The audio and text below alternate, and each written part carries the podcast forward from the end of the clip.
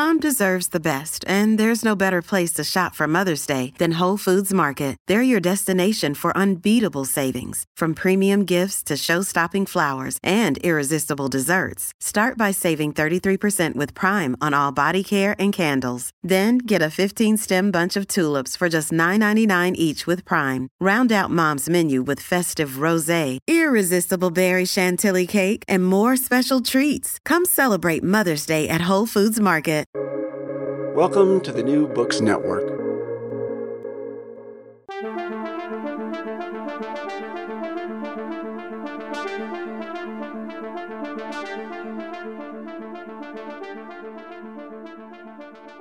Welcome to International Horizons, a podcast of the Ralph Bunche Institute for International Studies that brings scholarly and diplomatic expertise to bear on our understanding of a wide range of international issues. My name is Ellen Chesler, and I'm currently a senior fellow at RBI.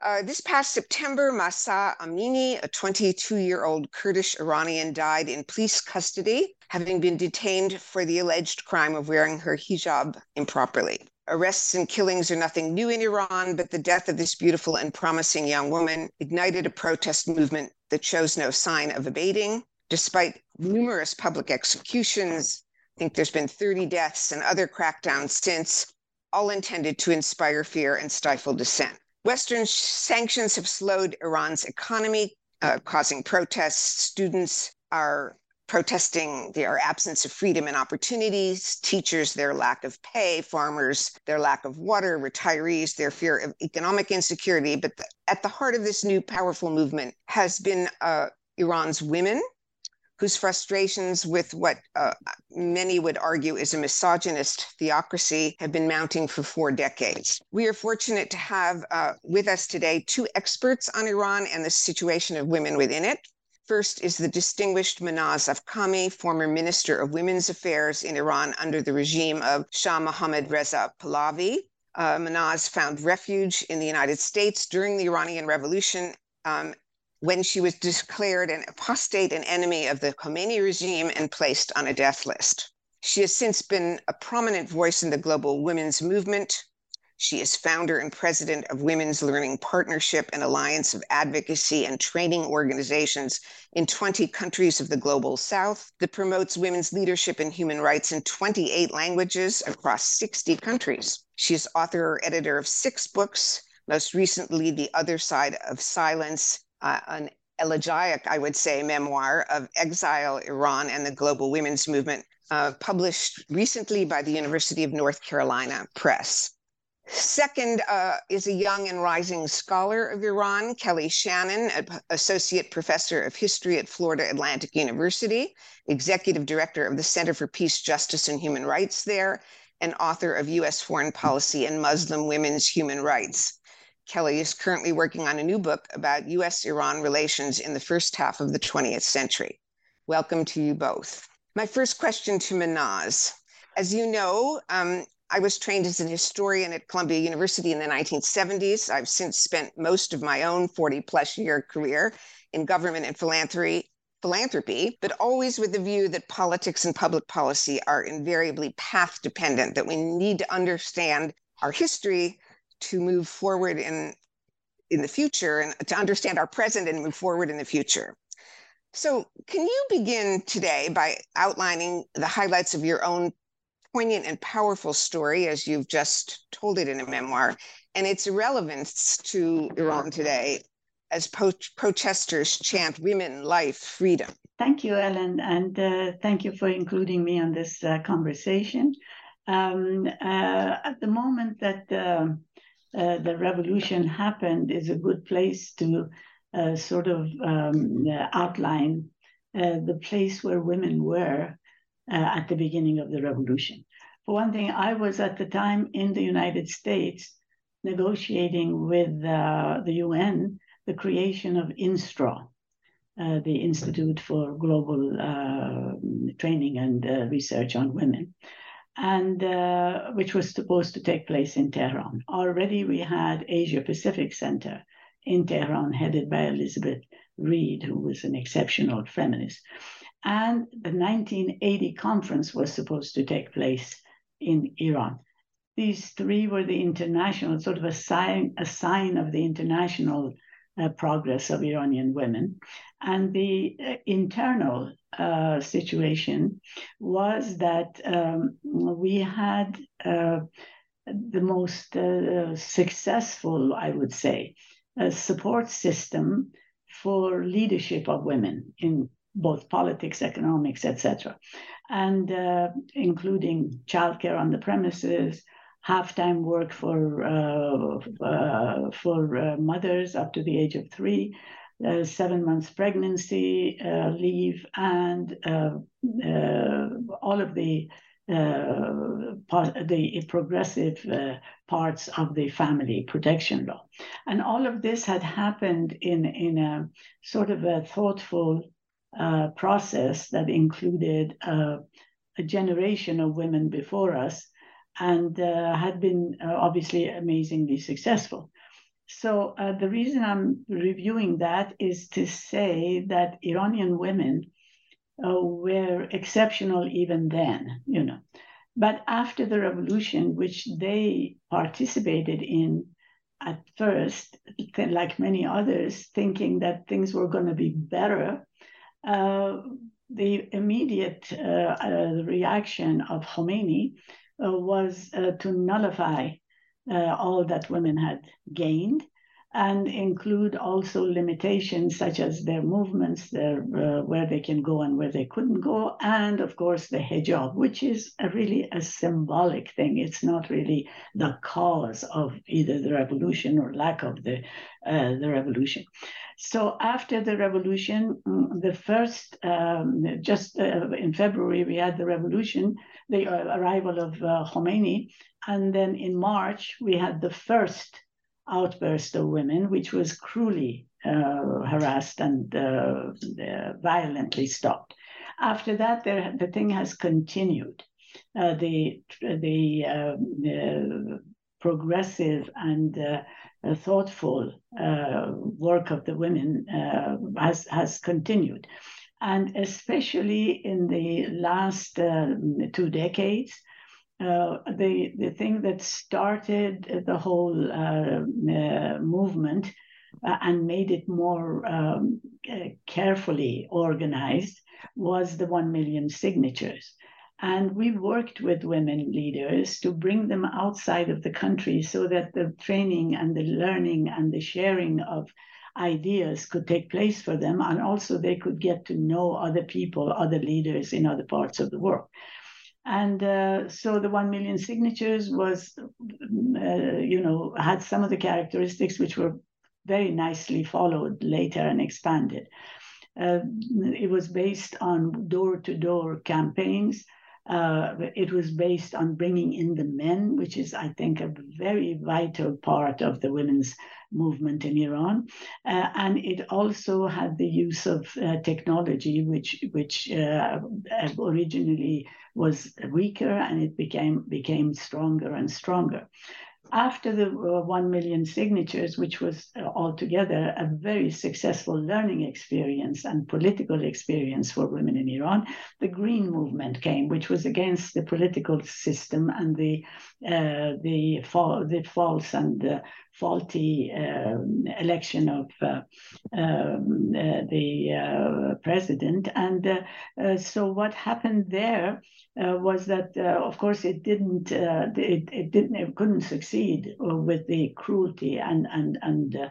Uh, violence that was uh, imposed on women, but it did spread to to the Arab Spring, and it also laid the uh, possibilities for the present movement.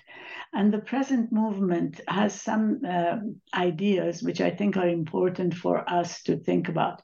One is the global nature of the reception that it has had. It is the first uh, revolution by women in the world, and the first that has been supported from grassroots people around the world to the highest levels of government.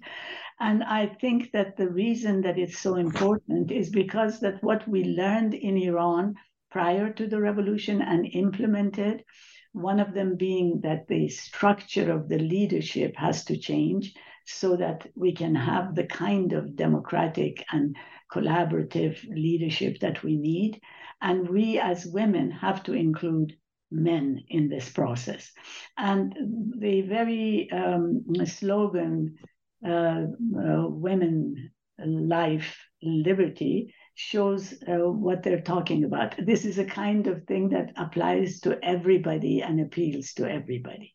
So, to my thinking, that uh, this is an exceptional opportunity at an at an exceptional time to be able to help Iranians so that we can have the global movement of women that we really desperately need. But I, I, just, for our audience to understand what you're saying, a couple of top lines to take from what you're saying is that while there was political repression and civil repression under the Shah, there was actually quite substantial progress with respect to uh, the social and economic status and educational status of women. Women were el- well educated in in uh, Iran. They had high rates of labor force participation. Um, they had good health care. Uh, the beginnings of changes in uh, family law and other laws that uh, were changing all over the world. But actually, Iran was part of a global movement in the 1970s that began uh, legal reforms and uh, open up of doors for women. Uh, women thought they would be even better off under uh, the Islamic Republic. Quite the opposite happened in terms of the government's policies, the repression. But um, is this fair? I'll ask Kelly to comment on all of this um, as a historian. Is this a fair analysis? But the the the government cracked down uh, in terms of allowing any kind of political representation or uh, social equality for women. Uh, and certainly uh, th- that caused a, a, disjuncture between their actual status in the society. They were in school and in college and in universities, they were in the workforce, but they had no rights and they were made to uh, fail. Kelly, is that a fair summary? Uh, yes, I, I think in general. Uh, so, I mean, there there's been a long history of women's rights activism in Iran. Uh, there's early feminists dating back to the middle of the 19th century, and the the movement and where women started to organize on behalf of their own rights actually dates back to Iran's first revolution, the constitutional revolution in 1905 to 1911. Um, and eventually, women's rights became central to the modernization program of the Pahlavi government um, across, you know, from the 1920s forward.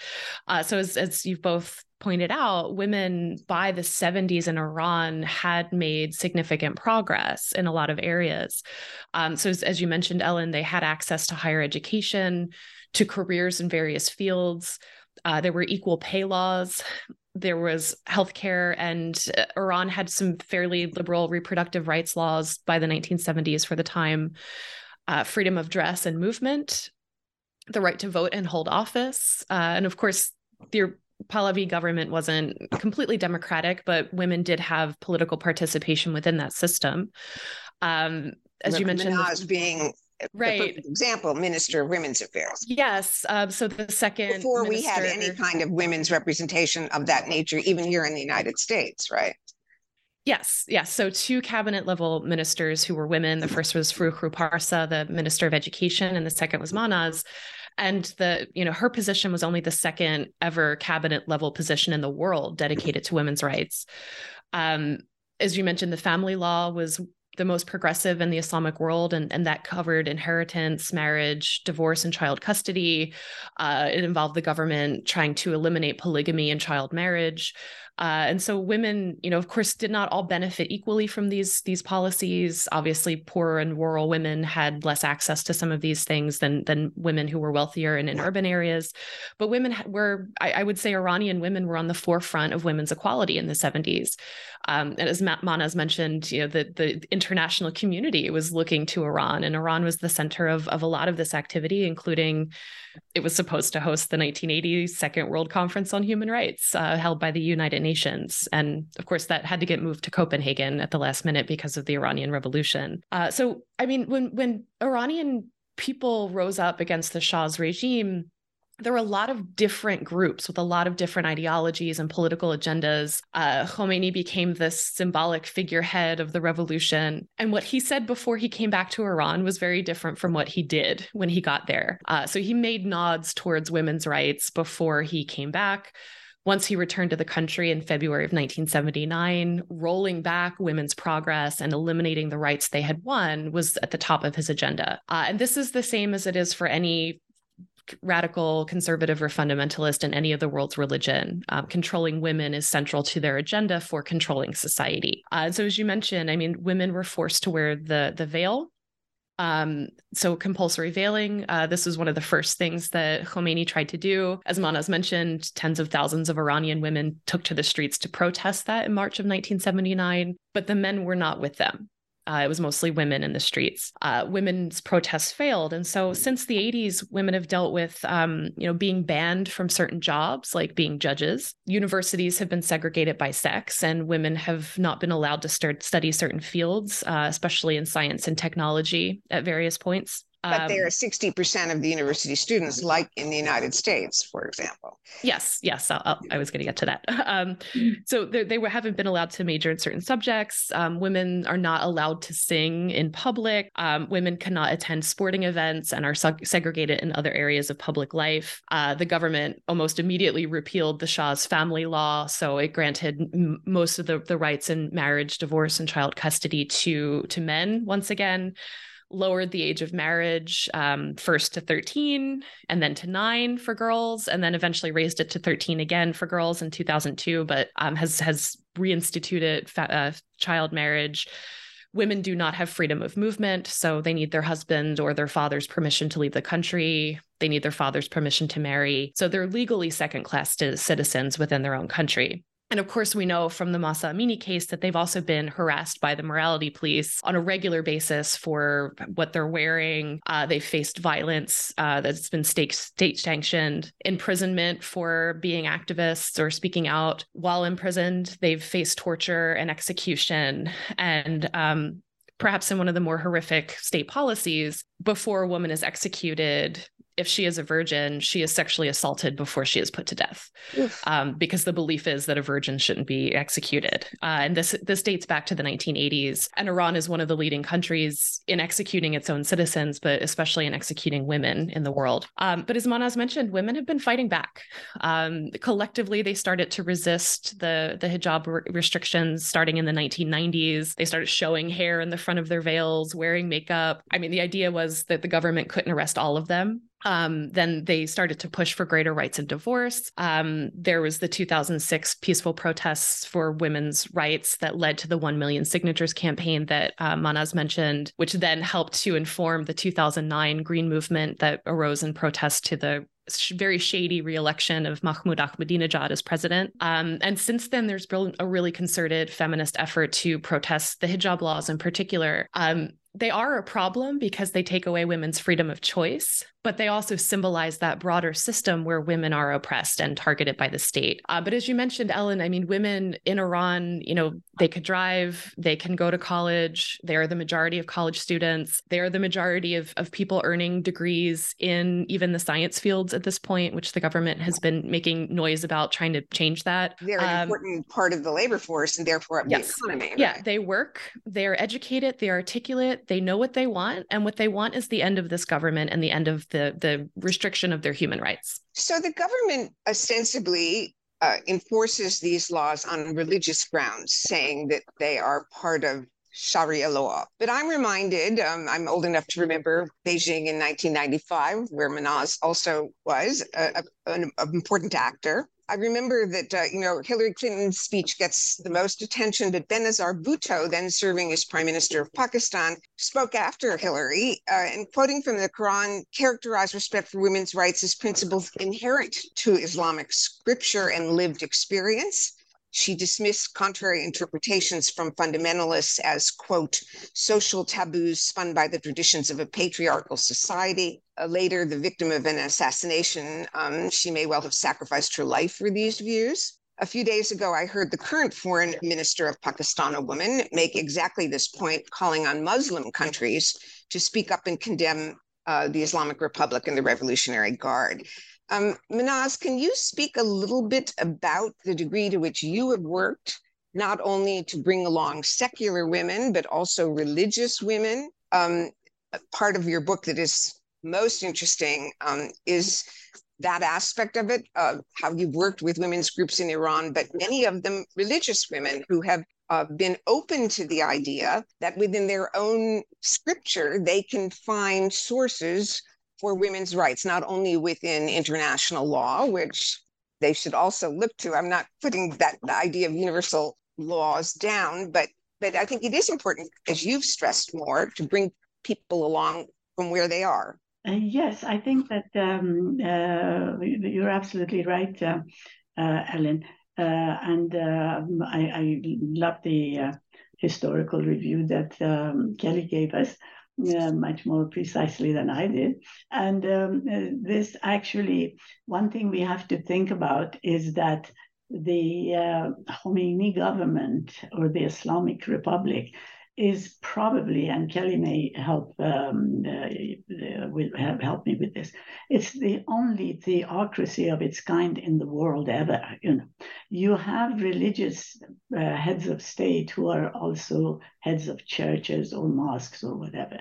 We still have those uh, today, but we never have a bunch of uh, religious actors who are running things like agriculture, like budgeting, like uh, the ordinary matters of li- uh, life. And I always go back to Jesus Christ, uh, who said, Leave uh, Caesar's uh, business to Caesar and God's business to God. And, uh, and this is secularism in its most enlightened form. and to, to actually uh, one of the bad things that has happened after the revolution oh, there's so many horrible things but uh, but one of the ones that has uh, been uh, really very bad is that it has made islam identified as either the taliban or the khomeini government or one of these radical entities that have nothing to do with religion uh, actually all of the three monotheistic uh, religions come from the same place in, in the Middle East, and they are so similar. Uh, I've made it my business to read all of them carefully, and some of it is repeating exactly the same names, the same stories, and so forth. But then, about all of them, we have to decide that even though we live at the same time, we are not contemporaries. So we are living at a time that that uh, things have changed a lot in the world, especially recently. But but our lifestyles uh, have a pattern of developing that is not simultaneous.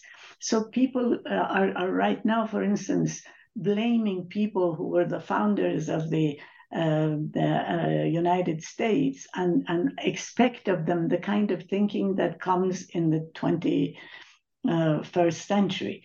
Uh, things have to adjust to the times and evolve with the times.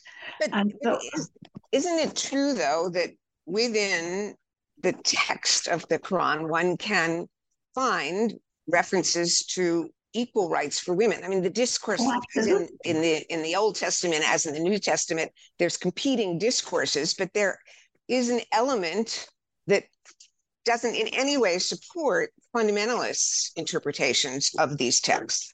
Absolutely. In all the three religions, they're the same. They're, they're wonderful ideas of equality, of, of uh, uh, love thy neighbor, of working together. And then there are some stuff that are not exactly uh, either uh, doable or or or uh, even possible at this time.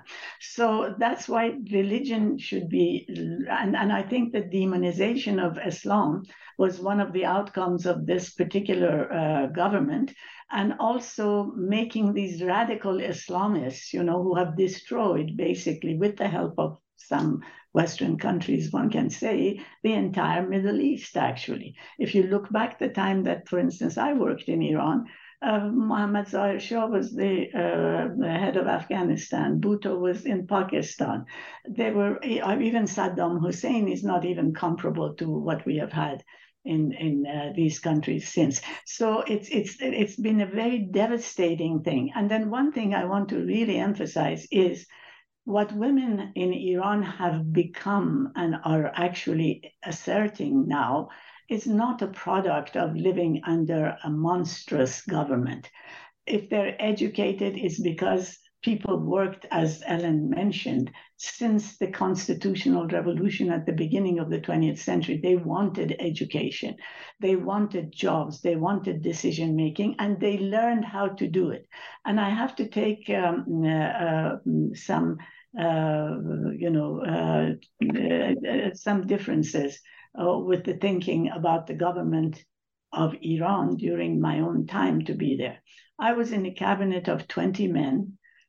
Almost all of them had been educated through the help of the government outside the country and gotten PhDs, one in nuclear physics, one in transportation, one in economics. They were well educated people with a lot of commitment and energy and real, uh, real um, love for their country and its progress. And they did amazing stuff. And the Shah was not what they are saying he was. He had his faults, but he certainly was not uh, uh, autocratic, this or that.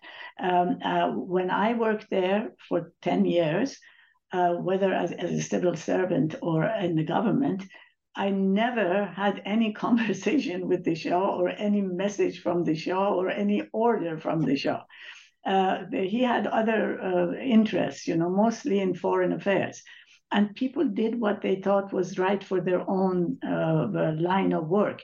And the women who are doing what they're doing were a product of the time when we all worked together. We had 1 million people coming to the 400 branches of the women's organization to learn from literacy all the way to the different skills so, that would give them a job. Right. You know? You're you're you're pointing out just for our audience that uh, under before you became women's ministry, you ran something called the Women's Organization of Iran, WOI, which essentially created local engagement um, with women into education, healthcare, uh, teaching rights, um, something very advanced, you know, for its day in the world, uh, since this was the 1970s, uh, a time when, as I pointed out earlier, we didn't have any women in the United States Senate. We had a handful of women in government here. It was the beginning of what has been a 50 year revolution in women's rights in the West, um, but just the beginning. Let me let me just bring Kelly in here. Um, can you say anything about the different sources of authority for women's rights, universal human rights law codified at the United Nations with the participation of Iran? Mahnaz was writing, uh, helping to write CEDAW, the Convention to Eliminate Discrimination Against All, all Forms of Discrimination Against Women, um, versus local uh, traditions also actually facilitate women's rights and perhaps cause some of the tension that is now bursting out in the protests today.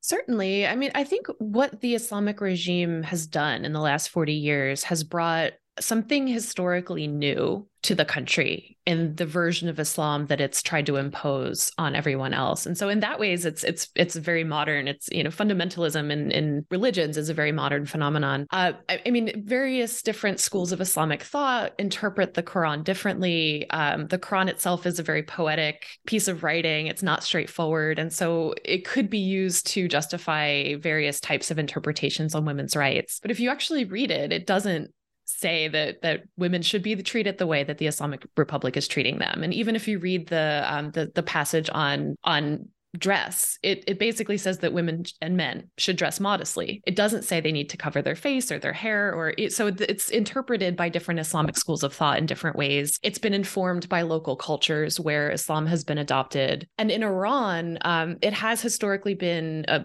majority muslim country over the last you know several hundred years but it also was a multi-religious multi-ethnic multi-linguist linguistic uh, state uh, through the 20th century and the imposition of this um, very radical interpretation of Islam that I, I think stems largely from patriarchy and the desire for control over society, uh, alienated and has caused the oppression of multiple ethnic minorities and multiple religious minorities in the country. Uh, the interpretation of Islam to the detriment of women is different from what came before. Um, obviously, women faced restrictions and they had formed a movement uh, to, to push back against that. But different communities in Iran had had different um, treatment and different status for women historically. So this this this uniform imposition from the top down um, has has has been the problem. And for women, and for what I'm hearing coming from Iranians today from inside of Iran, is that um, for the people who've grown up in the 40 years since the revolution, they're they they don't like religion period. Um, islam has been forced down their throat. The version of islam they think is is not the islam of their their their parents and their grandparents. Um, they see religion as oppression and what they're calling for is a secular democracy. And they're calling for human rights. That goes back to the universal declaration of human rights from 1948 of, on which iran was a signatory back in back then. So and, and yeah. certainly the argument that these ideas of women's rights as human rights are a Western import imposed on innocents in their country rings hollow to these women. And we see uh, that for sure in their actions on the street and in the enormous courage it takes um, to stand up to this very repressive regime, a courage which the men are following them with, mm-hmm. but the men are not leading. This is, as Mahnaz said earlier, possibly uh, the, it's the first major woman-led revolution and maybe certainly the first one that's successful. We're, we're running out of time so i want to get to what you think can be done here or what will happen here. Obviously uh, kelly you are a historian mahnaz you are a women's rights activist. Uh, we can't predict the future but um, uh, what what should we be doing? Um, the UN member states, I, I noticed uh, recently, voted to oust Iran from the UN Commission on the Status of Women, which ironically, Mahnaz, uh, working with the regime, the Pahlavi regime, helped to establish, uh, was a, a, major actor, a, a, big part of her book. I will suggest to our listeners, well worth reading, um, is that story. Again, um, these were not institutions at the UN set up by Westerners and imposed on innocents elsewhere. Um, they had enormous input from women all over the world, um, including Iran at the time. Um, but that the UN Commission on the Status of Women is important as I think it is and as fully understood. Um, and uh, it, it, seems like a hollow gesture. What else should we be doing? What should the Iranian diaspora do doing? What should Americans, what could we be doing? I mean, obviously, lots happening in the world uh, with Ukraine and Afghanistan, elsewhere. Uh, it's hard to keep attention on Iran, but what should we be doing? Mahnaz, maybe you want to start. And also, should we be arguing for regime change? Um, I'm a member of the Council on Foreign Relations. Ray Takeyh there recently um, said that Europe and the West need to encourage regime change. That's not something our government is doing. Should we be doing that, Mahnaz? Well, um, I, I, would uh, probably be um, even more um, uh, sort of radical uh, than that. Uh, because I think that the example of what's happening in Iran, just as the theocratic creation caused so much radicalization of these crazy groups all over, which I don't call Muslims. They're they're just crazies who happen to use Islam. Um, I, just as that happened, uh, I think the positive side can also be broader and more important. Look, let's face it. This is a century in which we are facing almost the demise of the human race from pandemics to climate to war to uh, everything else. Uh, we really are, are losing, even in this country, in the United States, you know, we're, we're losing our democracy. So uh, what, uh, and of course the women are losing, they're, they're, they're not going forward. Individually, they're going forward, but collectively, they have no presence, you know. So uh, what, what I'm hoping is that supporting the Iranian women and their broad uh, ask, which is women uh, life, liberty be something that we around the world can support. And if we help them change this situation in Iran and create something decent, and, and that would be the the uh, the uh, the uh, incentive for creating a global movement, which it already has done. I have never in my life seen this kind of support. So uh, maybe we should see it not as an Iranian thing, saving Iranian women, but as a way of being, bringing men in, working with women to change the systems. So, working for democracy and human rights. Well, it, certainly Iran is an example of uh, the the dictum of the women's human rights movements that you can tell how well a society is doing by how it treats its women. I mean, Iran's economy is tanking. I mean, obviously, Western sanctions aren't helping there, but uh, without according uh, dignified rights to women, uh, you don't have a stable and secure society or democracy. I mean, women, peace, and freedom um, is uh, a calling, a rallying cry, because it it has it. There's some truth to it that countries um, that treat women well tend to be more secure and peaceful countries. Kelly, do you want to add something to this? Yes, uh, I, I, I certainly think that um, the entire world should throw its support behind the revolution that's happening in Iran. And I will say at this point, it is a full blown revolutionary movement.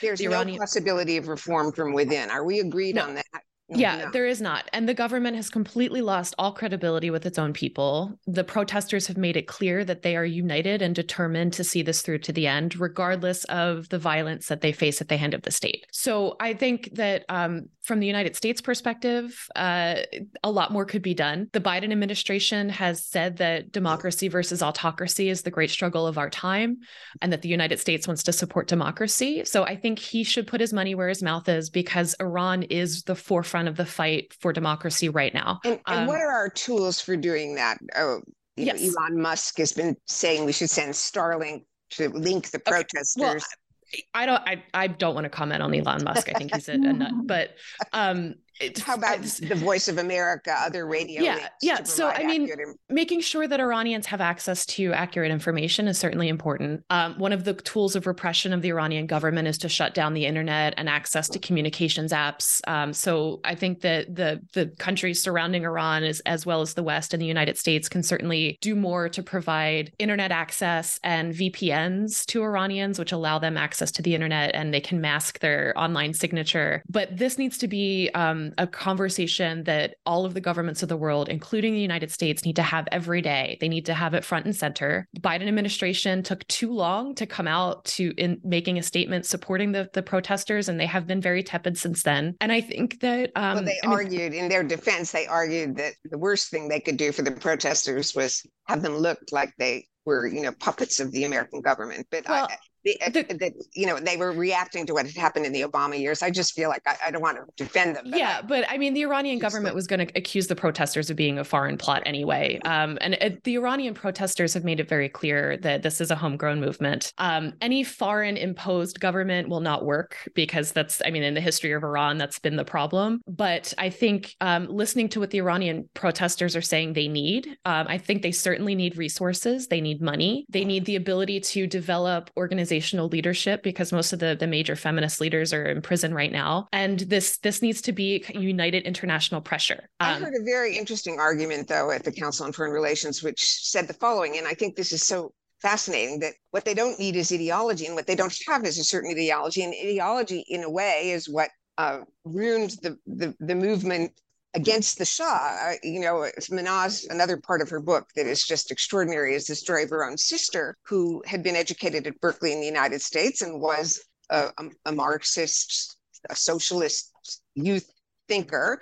uh, uh, quite brilliant and uh, and went to Iran with the best of ideas, even though her own sister had worked in the Pahlavi regime, felt that there could be more equality, more opportunity, particularly um, for the poor in Iran. Her own husband lost his life in that struggle. Um, today, you don't have ideological divisions like that. There aren't Marxists and Leninists and um, yeah, they do. The protesters have an ideology, movement, right? It, yeah, it has its its ideology is set, secular democracy. Yeah, that, democracy. I mean, there was a, a, document that was circulated late last year um, that was written by a group of protesters who have claimed that they're they're intellectual thought leaders and uh, obviously they had to remain anonymous laying out a plan for what they wanted a post regime government to look like. And it was secular democracy with a respect for human rights. Uh, and so I, I mean i think they are united in this. As you pointed out there's not 15 different factions. The problem is they don't have a leader um, I don't think you need one leader. I actually think that social movements work better with many leaders, but the capacity for that leadership has been stifled. And I think this is where the diaspora has come in, and they've been very, very active in providing uh, a lot of those ideas that leadership and um, trying to keep this issue in the public eye, having protests around the world. Uh, but I think that the governments of the world need to take this much more seriously, and the United States needs to take this much more seriously and be much more proactive in, in supporting the revolutionaries than they have been. I hope we can see more conversation around Iran and women at the Commission on the Status of Women meet, uh, meetings at the United Nations in March. Um, we're running out of time. Any final thoughts from either of you before we have to sign off here? Mahnaz? Uh, well, I, I certainly am very um, positive and optimistic about the movement that we have seen. And uh, I really think that what we as women should do is, is to focus on how to create our own uh, influencing groups, our own civil society groups all over the world around this. Maybe this is our excuse to, and that's what we um, are, WLP is doing now, connecting to other women's organizations and trying to get them to, to unite in this support and also in influencing their governments and their artists and their other economic leaders and so forth to help this movement. But through that also to, to help shape a global movement that we desperately need and use that uh, p- platform for for doing our own work as well. Right to to have Iran be the focus for the revival exactly. of a global women's rights movement, exactly. which has stalled in the face of pandemics and so much conflict regionally um, and so many other unforeseen circumstances when women met together in Beijing almost now 30 years ago. Uh, uh, we, we didn't quite envisioned the world we have now seen. Um, Kelly, a final thought?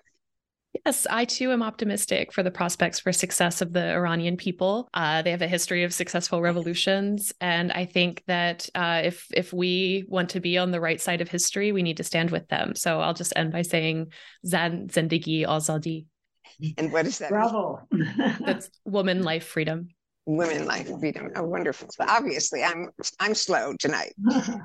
Um, well, again, it's been such a pleasure to have this conversation. I wish it could go on and on. Thank you, Mahnaz Afkhami. Um, please, uh, those of you listening in the audience, look at her new beautiful memoir. Uh, thank you, Kelly Shannon. Um, what an inspiring young scholar you are. Um, we are both fellow sister graduates of Vassar College. I, when it was all women, Kelly, when it was a co ed institution. And that's how we met. So I'm particularly grateful, and I'll shout out to Vassar. Remember to subscribe and rate International Horizons on SoundCloud, Spotify, Apple, or wherever you get your podcasts. Our thanks to Oswaldo Mena Aguilar for his technical assistance, to Duncan McKay for sharing his song International Horizons on the theme as the theme music for the show. Um, my name is Ellen Chesler, and I'm thanking all of you and our audience for joining us and look forward to having you for future episodes of International Horizon.